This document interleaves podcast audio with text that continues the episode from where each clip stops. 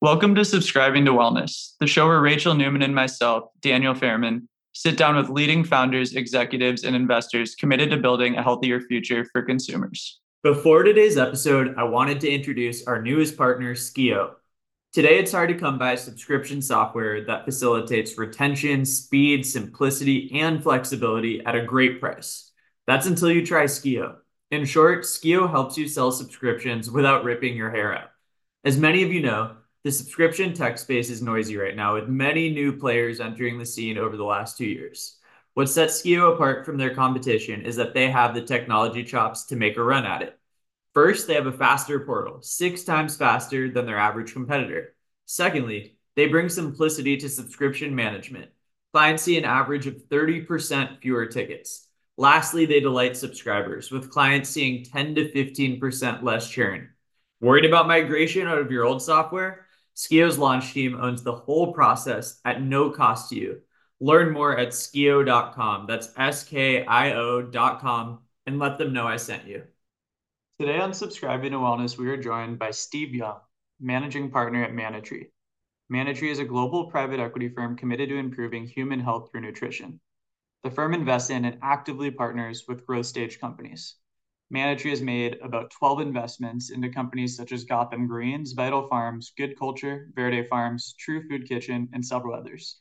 Steve's background ranges from big CPG, having spent over 20 years at General Mills, to private equity, with his current experience and prior experience at Sunrise Strategic Partners. Steve, welcome to Subscribing to Wellness. How are you? I'm doing great. How are you both? Awesome. We're super excited to have you. Um, this has been a conversation we've both been looking forward to for a while. Um, you just have such an incredible background across the entire CPG ecosystem, from big CPG to emerging brands to now a private equity investor. Um, but we would love to to kind of dive into to kind of where it all started, how you got interested um, in Yeah. CPG in the first place, and then ultimately how you ended up at General Mills. Yeah. Well, first of all, um, I'm really, really happy to be here with you today too, and uh, you are far too kind. Um, I definitely have an interesting background. It's, you know, a combination of big and small, and uh, and a few things in between. You know, so it's uh, it's uh, it's been really fun to kind of be a part of this next chapter with Manna-Tree, and so yeah, I'm happy to happy to tell you about it. Um, and talk a little bit more about it today, but um, but yeah, you know, back to back to how I how I ended up sort of in this spot and ended up at General Mills, you know, to begin with. I mean, it's it's sort of interesting. I can't really put my put my finger on anything per se. You know, I was a I was a marketer um, at Visa, you know, the credit card company, uh, before I got my MBA, and you know, it was a classic sort of big company where you owned this like really small part of the marketing mix, and I was all about wanting to go and get get you know classical training to kind of be a true sort of business owner, where you you know we always used to joke that like you know, I don't want to own just one of the P's of marketing. I want to own the four P's, you know? Um, and, um, and, and when I was, uh, you know, I got my MBA down at UCLA, um, great program, great school, and, and sort of decided get, getting sort of con- traditional consumer packaged goods experience, um, with a General Mills or P&G or Kraft or something like that made sense for me for three years. And, uh, it was one of those things where, you know, um, I feel like I blinked I walked into General Mills to get that sort of three years of experience. And you know they do such a great job of of rotating you around and giving you new experiences, and you meet so many great people. Um, I feel like I blinked and it was like, okay, it's been 20 years. I'm like, what happened? You know? And I and again, we can talk about it, but I had a bunch of, you know, I I really owe that company a a lot. Um, I had a lot of great experiences there that that that frankly I wouldn't be here doing what I'm doing without without them. But uh, but yeah, what started as sort of a let's go get some traditional consumer goods experience kind of turned into a 20 year run there. Love it. And it, yeah, I mean, I noticed you you were in leadership roles in cereal um, and yogurt. And, and one thing I just wanted to highlight and would love to hear more about this experience, kind of what the main learnings were, um, was during the acquisition and integration of Annie's.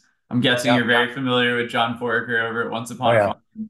Yeah. Um, but could you just talk a little bit about that experience and did it maybe give you an inch to kind of an itch to kind of jump onto the buy side for the first time after that experience? Or Yeah. just talk a bit Yeah. about that and the learnings?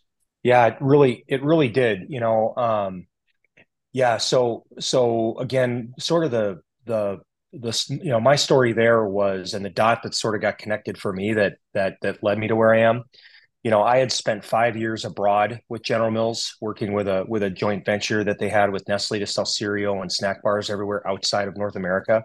What people take for granted is that cereal is they think of it as this like 99% household penetration, super well developed category, and it is in markets like the U.S. But everywhere else around the world, it really is an emerging brand.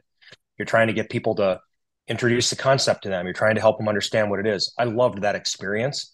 Um, and then you know, you fast forward five years down the track when you know I was playing point on our emerging brands and specifically on on um, on that Annie's um, acquisition and integration.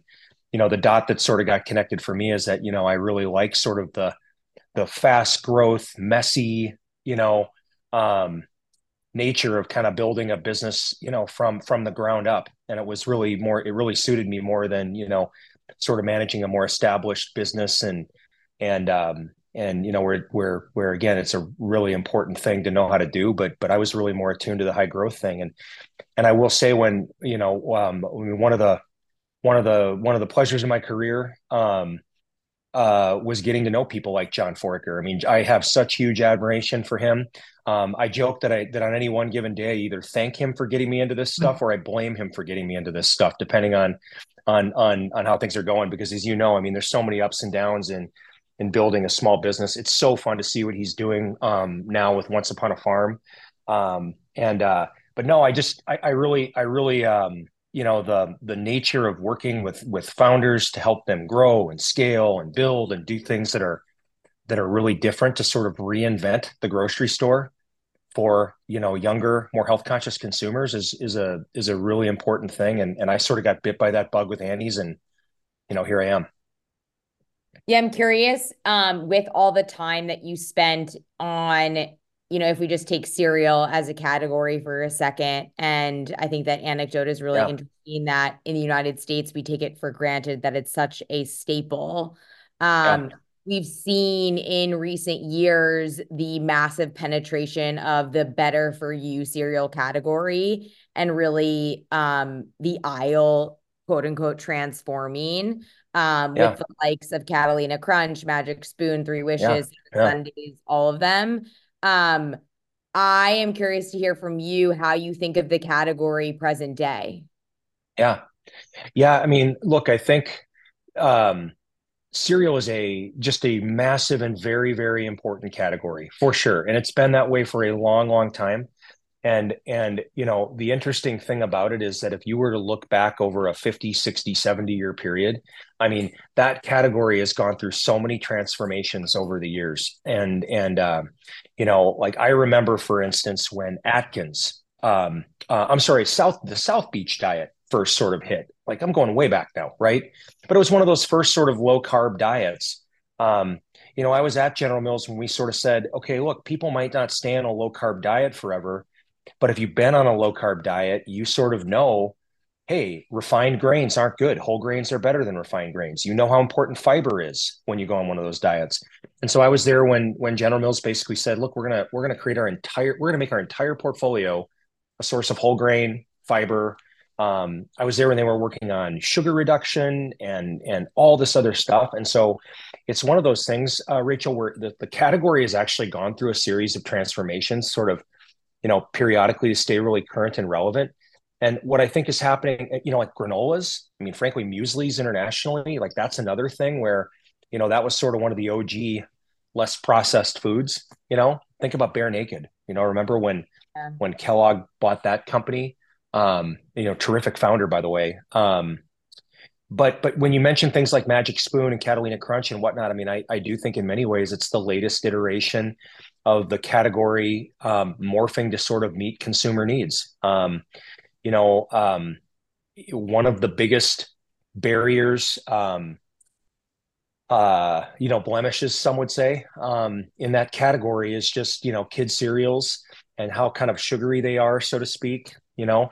Um, and when you see things like Magic Spoon come along that that that create, you know, an alternative for people who are really watching those things, I think it's a terrific thing terrific piece of news, you know. Um, and you know, of course, the the dirty little secret with kid cereals has always been that adults eat them as frequently as kids do. I mean, more adults eat Lucky Charms than kids do.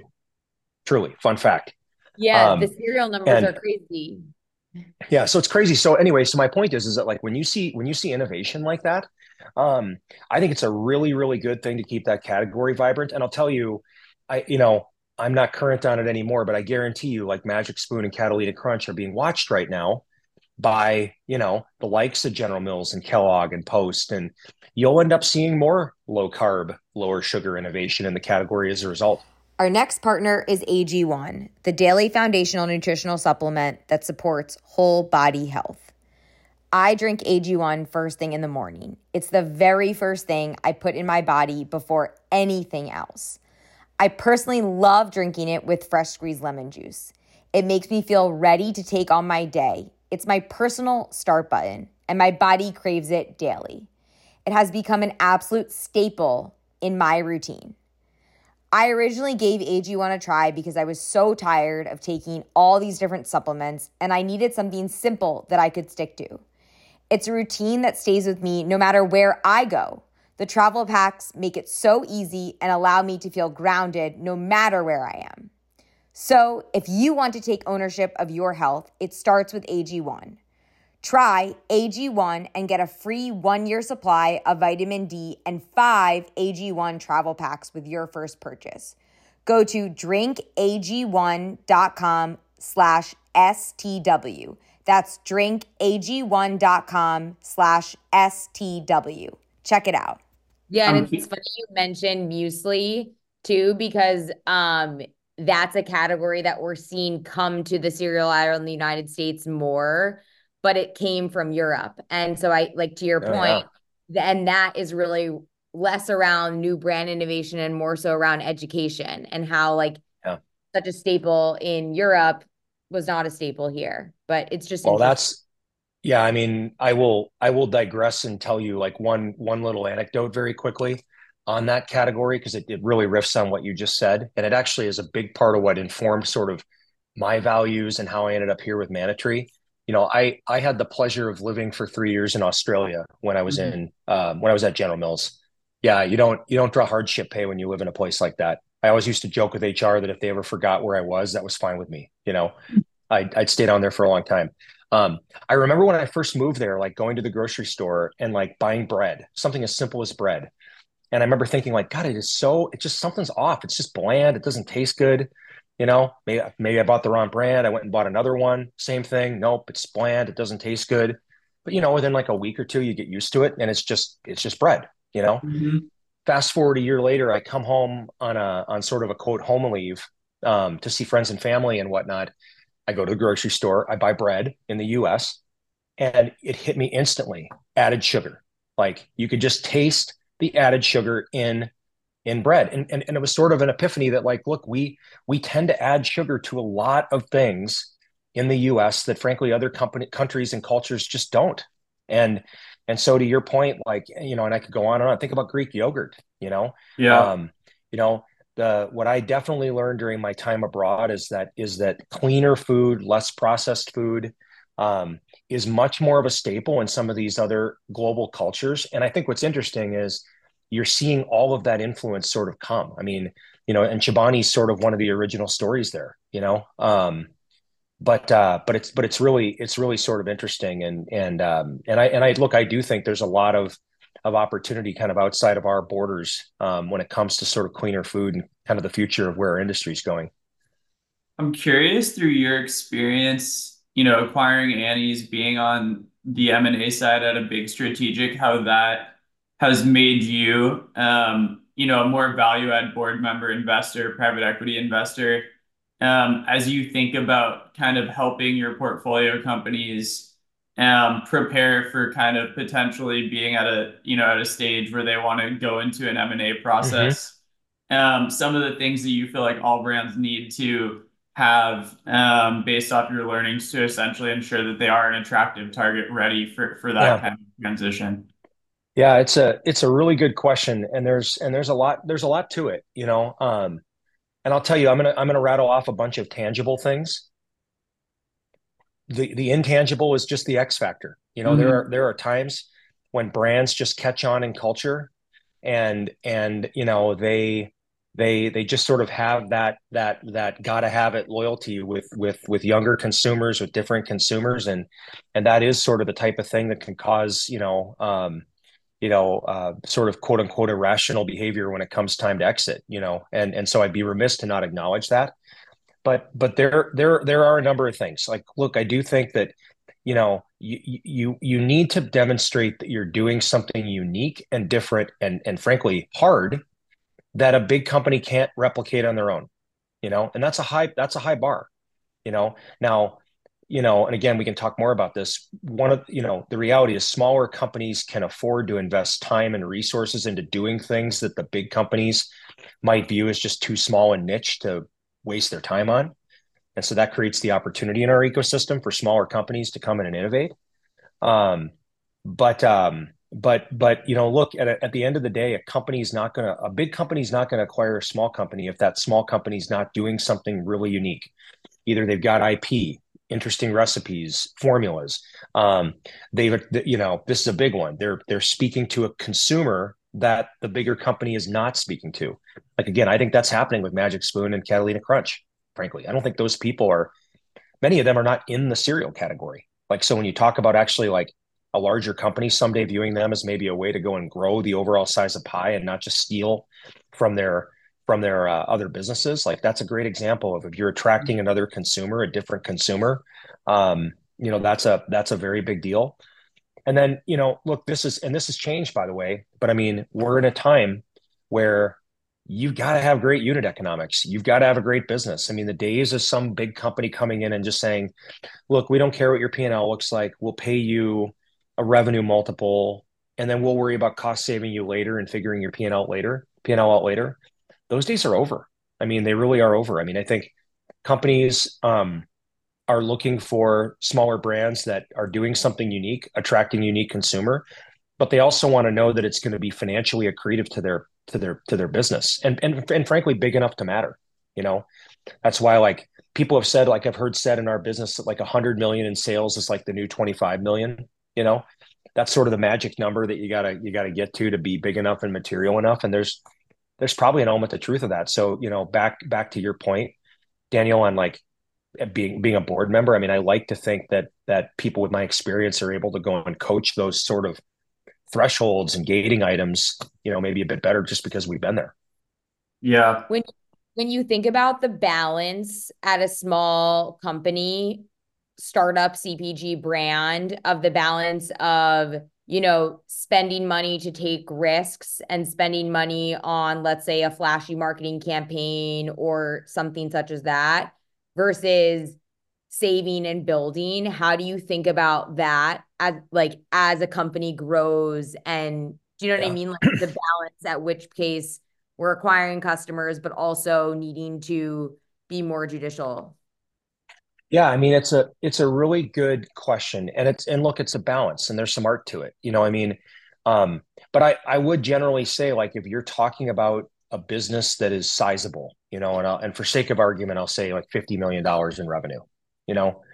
Um like my my my my sort of shorthand and advice to that ceo and management team would would be to say look i'd rather you grow at 20% if and, and, and frankly grow your profits and expand your margins than than to have you grow at 30% and blow all of that up you know?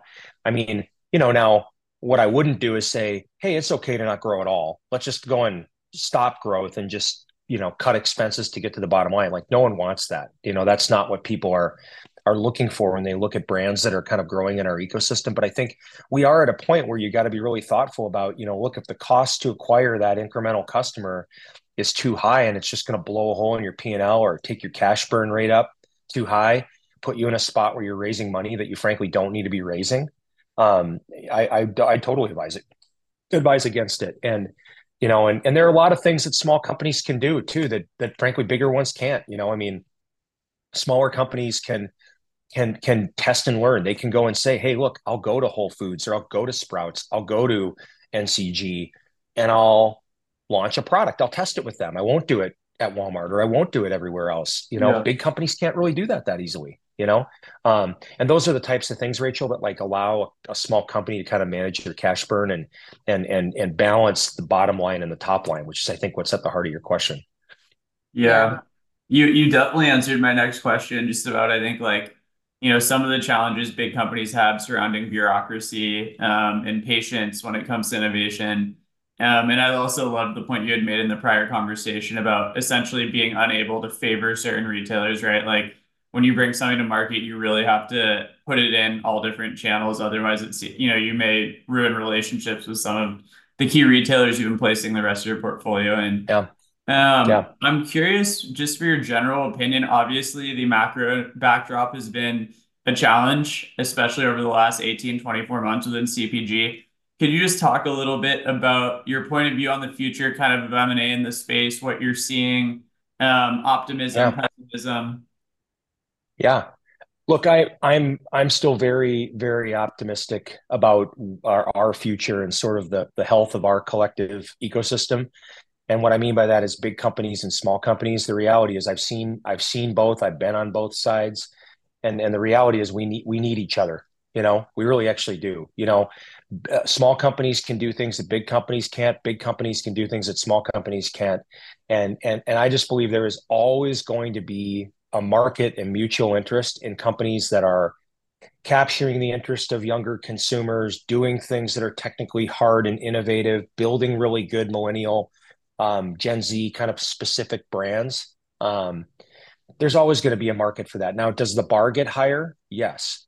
Does you know? Because because again, remember, you know, and again, I hate to, I don't want to sound like an economics professor here, but I think it's it really is as simple as this. Like we we had a time for the better part of 10 years when money was free. Interest rates were zero. When interest rates are zero it's really really easy to go and put money into small companies and invest and worry less about the return. And and then that creates less management about bottom line and unit economics. Like they'll you know people would go and just invest in the top line. And and then you know if you did that well enough a, a big company would come and buy you and you know it'd all sort of work itself out. When interest rates are with the where they are right now you know and money's not free everybody in the whole system becomes choosier about where they where they choose to invest and buy.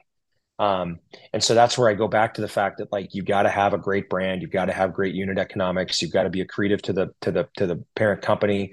Um, you know and then and then frankly you just also got to have a you got to have a great business that you're perfectly content to run on your own for a while longer. And you know what? There's there's actually nothing wrong with that. Like you know i mean obviously i work on the investor side and our job is to go and generate return for our investors and that involves like building companies and transacting.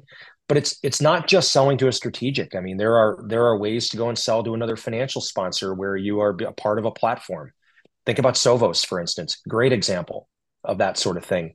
There are plenty of other ways to do this. And so if you as an entrepreneur are, building a great business and you're sort of patient and and building it the right way, um, like I look frankly at what John's doing with Once Upon a Farm right now from from from the outside, it's like great example of just sticking to it and being patient and and and, and not worrying about the un- outcome, believing it'll take care of itself. I just think that's that's really important because if you do the right things to build your business, I just think there's still going to be a buyer there for you, someone who's interested in the end. Yeah, I mean, you hit on so many things, and and what we want to definitely talk about now is is your transition to the investing side, which Yeah. which you alluded to. Um, curious if you could share a little bit about how you ended up at Manna-Tree. Yeah. Yeah. Well, so it's a it's a it's a bit of a circuitous route. So, you know, what happened is I I had the good fortune after we acquired Annie's and I got sort of into that emerging brand space. Um, I had the good fortune of meeting a number of people who are icons in our business. Um, one of those people was a guy named Steve Hughes, who is the founder of Boulder Brands. Um, Steve was one of those guys who was doing clean, natural, and organic food before it was cool to say you were. Um, he and when he sold um, Boulder Brands to Pinnacle, um, he he in, in partnership with Trilantic Capital Partners formed Sunrise Strategic Partners, which was a venture stage company that put money to work in in, in again earlier venture stage companies. I long long story short had an opportunity to work with Steve as a as a managing director within Sunrise, and so you know worked with him for five years. We had a number of investments. Um, one of those um, was a company called Vital Farms, a pasture raised egg company that we took public in 2020. And when I was on the board of Vital Farms, another investor on the board of Vital Farms was Manna Tree. Uh, Vital Farms was one of Manna Tree's first investments. And, um, you know, we took that company public. It was a successful IPO. I had moved sort of into a CEO role with a mid-size frozen food company.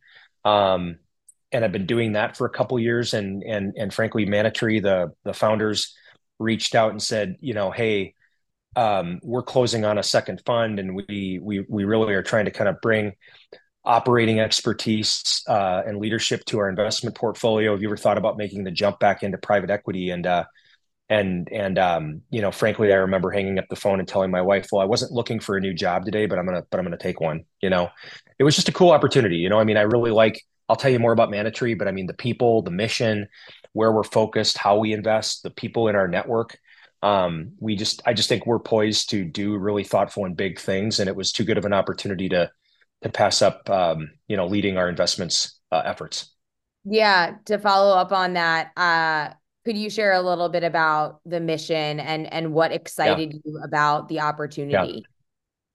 Manna Tree is all about putting capital and resource behind this mission of improving human health through nutrition. Everything we do kind of ladders up to that promise, improving human health through nutrition. Um, uh, and, and, and, and so whether that's consumer facing brands or whether it's more upstream investments in the ecosystem, so like supply chain ingredients, we, you know, our, we, we made a restaurant investment in a company called True Food Kitchen last year. Um, you know so it's it's not just consumer packaged goods brands but it's all united by this thread of what can we do to go and make it easier to get better cleaner healthier food to the consumer um, and and put real capital and muscle behind that um, so that that's what we that's what we do. And and again like i i you know as i step back and reflect on what i've learned in the food business um, you know uh, there are there are amazing categories in the store. And and i just think we're at a time where the so many big categories are ripe for sort of a, a 2.0 or even a 3.0 uh, thinking uh, about about how to reinvent them to be healthier so that they appeal to younger consumers and uh, and so that's really what I saw as the opportunity and um, you know and again like I said we got great people um, who are who are very mission minded and it was uh, it was a cool cool opportunity to to jump in yeah when you think about kind of what maybe subcategories within kind of the broader nutrition landscape you want to go after? Is is that something you guys are constantly mapping out? Or is it more of you guys are constantly keeping a pulse on businesses that reach a certain threshold? You're going and obviously diligencing for fundamentals like unit economics, et cetera, velocities, et cetera. Or are there like trends that you guys really are, are focused on at Tree um, that you really want to go deploy capital into within kind of the the broader ecosystem? Yeah, it's a it's a really good question, and I and I'd love to tell you that we have this like really strategic framework to go and identify like what are the categories we want to invest in, what don't we, and, and look, we do have thoughts on that. There are definitely categories that are more attractive than other categories, um, but the but the truth is that we're we're pretty we're pretty nimble. I mean, we are blessed to have really good visibility to deals that that are proprietary. Um, and again, some of those are more upstream in the in the supply chain. Um, and and we always take a good look at those things. And and um, um, you know, and, and, you mentioned you mentioned sort of what do we what do we look at? I mean, and, you know, you, you bring up SPINS data. I mean, I will tell you, or or data. You know, velocities relative to the com- to the lead competitor in the category um, is is the metric that you got to look at because if you know it's it's so easy to buy distribution and to just get doors and to get total growth but the but the reality is like you know facing to facing how are you turning next to your competitor you know like I'll give you, you know, I'll tell you good culture in our portfolio is a great example of that. I mean, when you look at what good culture's velocities are relative to other cottage cheeses or cultured dairy, uh, you know, products in the in the category. I mean, it is it is so clear that you know good culture is striking a nerve and meeting a need that the, the traditional entries in the category don't, and it's it's right there in in the in the data. And so when you've got that head for head, you know that you've got an opportunity to expand because you're you're you're resonating with the consumer. Um, so that's uh, that's probably the primary litmus test we we put things on. And again, like from my chair, I want to have a, a I want to have a diversification. Like I want consumer brands for sure, and we're going to always have great consumer brands in our portfolio. But I do want those investments upstream in the supply chain. You know, um, you know, when you think about manufacturing or ingredients, the reality is if you're doing something unique and proprietary in those spaces, your your success is not dependent on any one given brand succeeding or failing. I mean, you've got the ability to serve multiple brands. You know, you've got the ability to serve retailers with their private label to make healthier private label food. So, I mean, that's an example of sort of the benefit of having diversification in the portfolio, um, and that's really, um, Daniel, what we what we you know look for more than hey, this category is where we want to deploy capital. This one is not. You know what I mean? Yeah. Um, I am gonna push on that question just a little bit. Um, curious um if there are specific themes that you're specific you're particularly excited about right now. I know you mentioned good culture. Yeah. I know that there's a big craze of protein, protein, protein right now. Um, but you know, outside of the portfolio itself right now, where are you spending your time or what's getting you excited? Yeah, yeah, it's a great it's a great question. Look, I think cl- clean clean minimally processed food is is I think still a very very wide open sort of frontier if you will. Um, when you talk about things with with minimal ing- the minimal number of ingredients or you talk about things that are you know not um, the opposite of ultra processed you know, think about how much how, how much have you heard about ultra processed foods here in the last year? I mean, that that is starting to reach a level of consumer awareness where I think there's going to be a whole lot of innovation around how to make great tasting food in a clean, minimally processed way. And so I'm I'm really interested in that. And there's some cool companies out there doing some great things in that space. Um, personalized nutrition, specifically women's health, um, is is I think a really interesting um, and compelling opportunity. Um, you know, I'm a big fan right now of um, uh, uh, uh, Peter Attia's work. Um, you know, Outlive. You know, that talks about health span versus lifespan and sort of the keys to unlocking longevity and being more proactive in, in how you manage your diet. I think that whole area of personalized nutrition is a really is a really uh, great space. Um, low sugar or no added sugar. You know, sugar sugar is sort of the new the new evil. And, and and frankly rightfully so. I mean there's just not i think we're learning that like not a lot goods comes from that simple of a carb in your diet. And it has a whole host of of of negative impact and negative negative um negative effects on your body. And so i think um you know we're we're probably just getting started on things that innovate in that space. Um and then you know you mentioned protein. I mean i got to say like i sort of feel like we're sort of in the third inning of a nine inning game on protein um, I think people are only now starting to realize just how much protein they really should have in their diet, particularly as they age, um, uh, relative to other other other nutrients.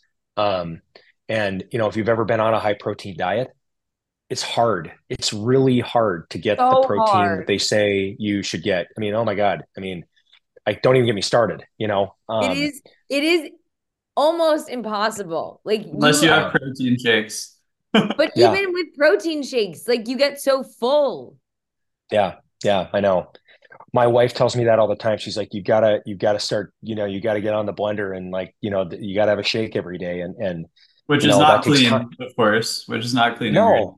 Yeah. Well, and then and then the other part of this that you that is also important is you know try going on a high protein diet, and if you're trying to lose weight, like staying in calorie deficit because yeah. you know it's it, look it's just really hard and so like i i i do think that there's going to continue to be massive innovation in protein i mean i will say one of our one of our our i mean our best investments at sunrise during my time there with steve was on um, uh, Joel Clark's business, Kodiak Cakes. When mm-hmm. they added protein to Kodiak Cakes, that's when that business just took off, and it hasn't looked pat looked back. You know, um, so yeah, so th- those are those are probably the areas that are that are really that are interesting. I mean, I think it's fa- I think it's fascinating to see how quickly CBD seems to have fizzled.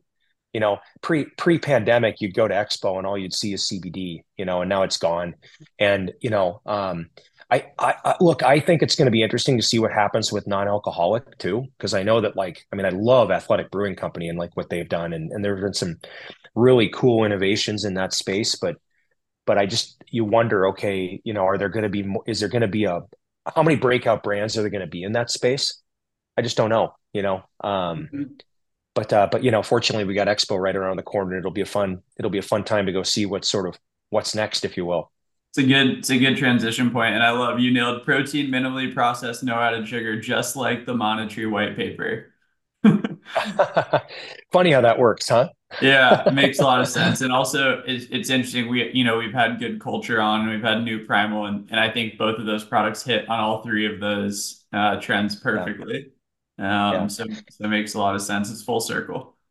Well, the other, the other thing too, that like we're big, we're big believers into, and, and this is, um, this is not new. Um, but but it's sort of one of those things that I think contributes to that X factor that I mentioned before, and that's just authenticity. You know, I mean, we love backing founders. You know, Jesse, you mentioned you mentioned Jason at the new Primal.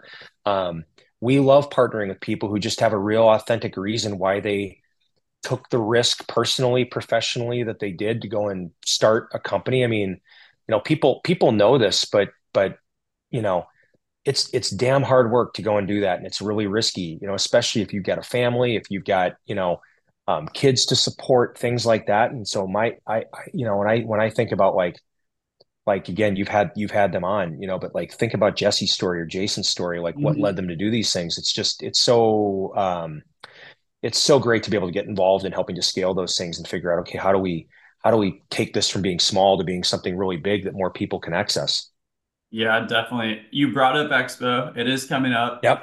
Um, yep. I'm sure you got your your your ticket out to LA booked.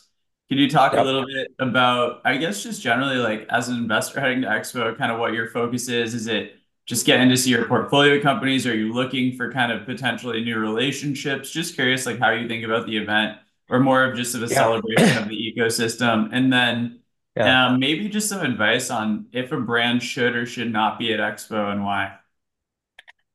Well, let me start. Let me start with your the first part of your question. You know, I mean, yeah. and and, i and I'm literally going to use your words. I mean, it, it is truly a celebration of our ecosystem. I mean, it's a it's it's amazing the positive energy and the the vibe that exists out in Anaheim each year with this. Um, it's really exhilarating. It can be exhausting by the end of the. I feel like I need a vacation after the yeah. after Expo, but um, it's above all else just really cool to see so much energy, positive energy, innovative energy, like in one in one place. Um, and uh, and you know what I will say is like we we go out there with the goal of really connecting with with all of the key parties in our network and in the ecosystem. It's just a great place to go and see people face to face, um and uh, and and we connect with you know, either current companies or companies that are on our radar, um, founders we've met over the years that we're keeping in touch with. It's just always good to sort of keep in touch and, and frankly, talk to them and hear what's on their mind, hear how the show is going. Like, what are people responding to? What are they not responding to? Um, you know, I always really enjoy, frankly, getting involved, and it happens every year. You you meet you meet a handful of people um, who are just getting started. Um, you know they're they're not they don't necessarily meet Manna Tree's investment criteria yet, but you know, I mean, there are relationships that come out of every every expo I've attended where you feel like okay, you know, you made a connection that maybe five years down the track might you know um, uh, you know bear fruit. You know, again, we like I'll give you an example. Um, you know, um, the uh, the founders of a really cool company called 88 Acres, um, Rob and Nicole, um, allergen free food. You know, I, I think I met them six or seven years ago when they were just getting started and and you know i mean we connect every year and and they're getting closer and closer to a growth equity shop like mine being in a spot where we could we could talk about whether there's an opportunity to partner. But sort of independent of that i just think it's so cool to like get to know people like that out there. And that's just a good example of sort of the thing that always comes. I will say it, it, it, what we do not do is go out to expo with the intent of finding our next investment because that's mm-hmm. just really hard to do there's just yep. there's too much going on you know frankly it's it's it's hard to know sort of who's in our sweet spot like who is actually sort of investable from our perspective given our given our capital uh, deployment criteria um, so I, th- I think it's tough to do that um, but it's a really great opportunity to connect with the ecosystem and and you know we we as a team show up out there. Like um, I'm doing a panel actually with Jesse and a couple of other friends for a, an NCN part of the part of the show, which will be fun.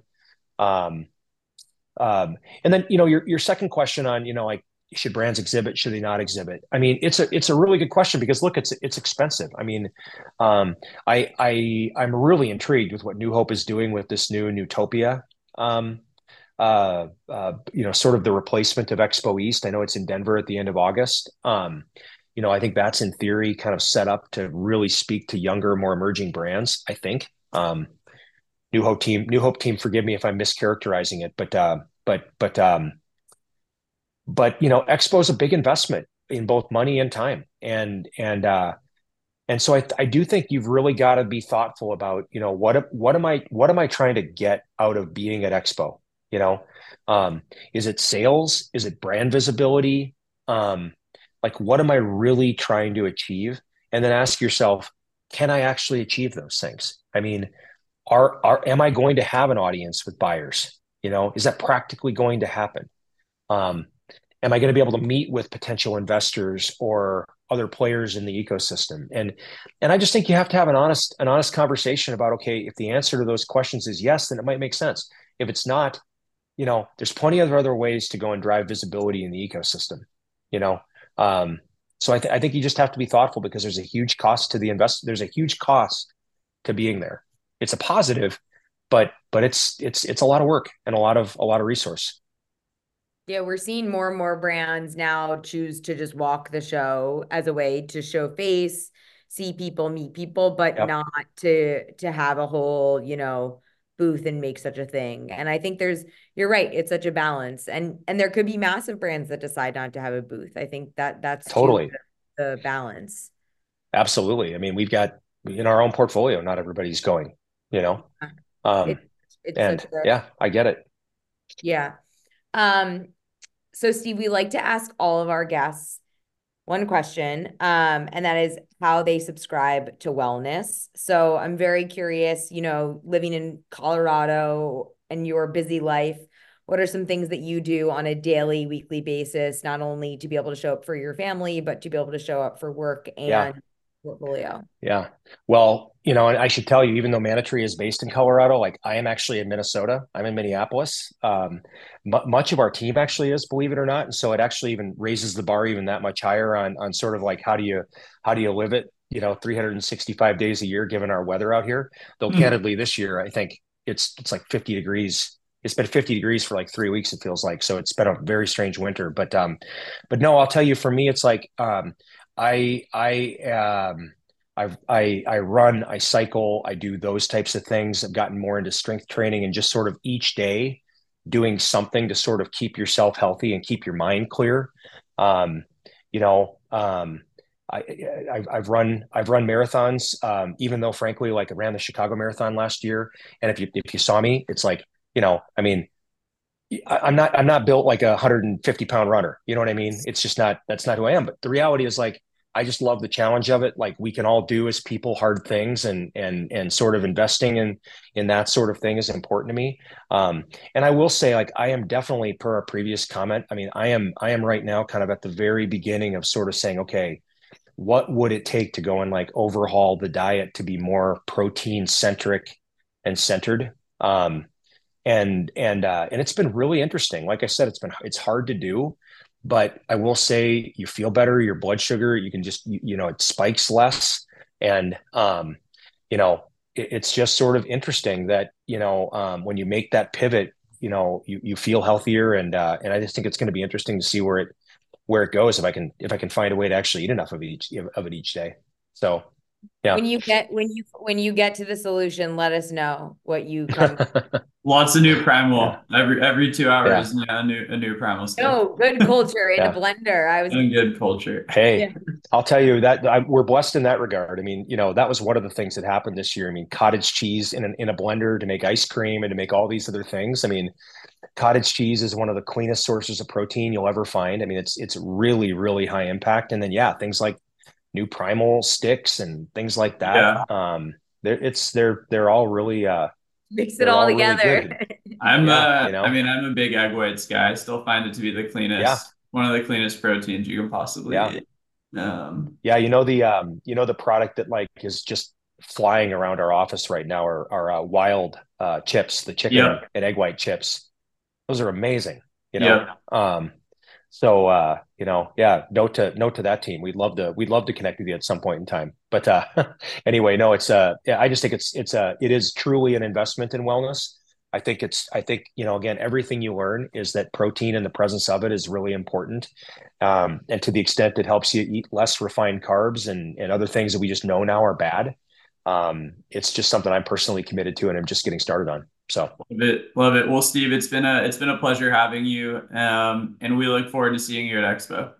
Yeah, definitely. Looking forward to it. Thanks for the chance to talk to you and to get to know you both. Absolutely. Thanks everyone for listening to today's episode. Feel free to rate, review, and share the podcast. And of course, don't forget to subscribe to Wellness. If you'd like to sponsor us, please see the supporter link in our podcast bio. We hope everyone has a great rest of week filled with wellness, and we'll see you next time.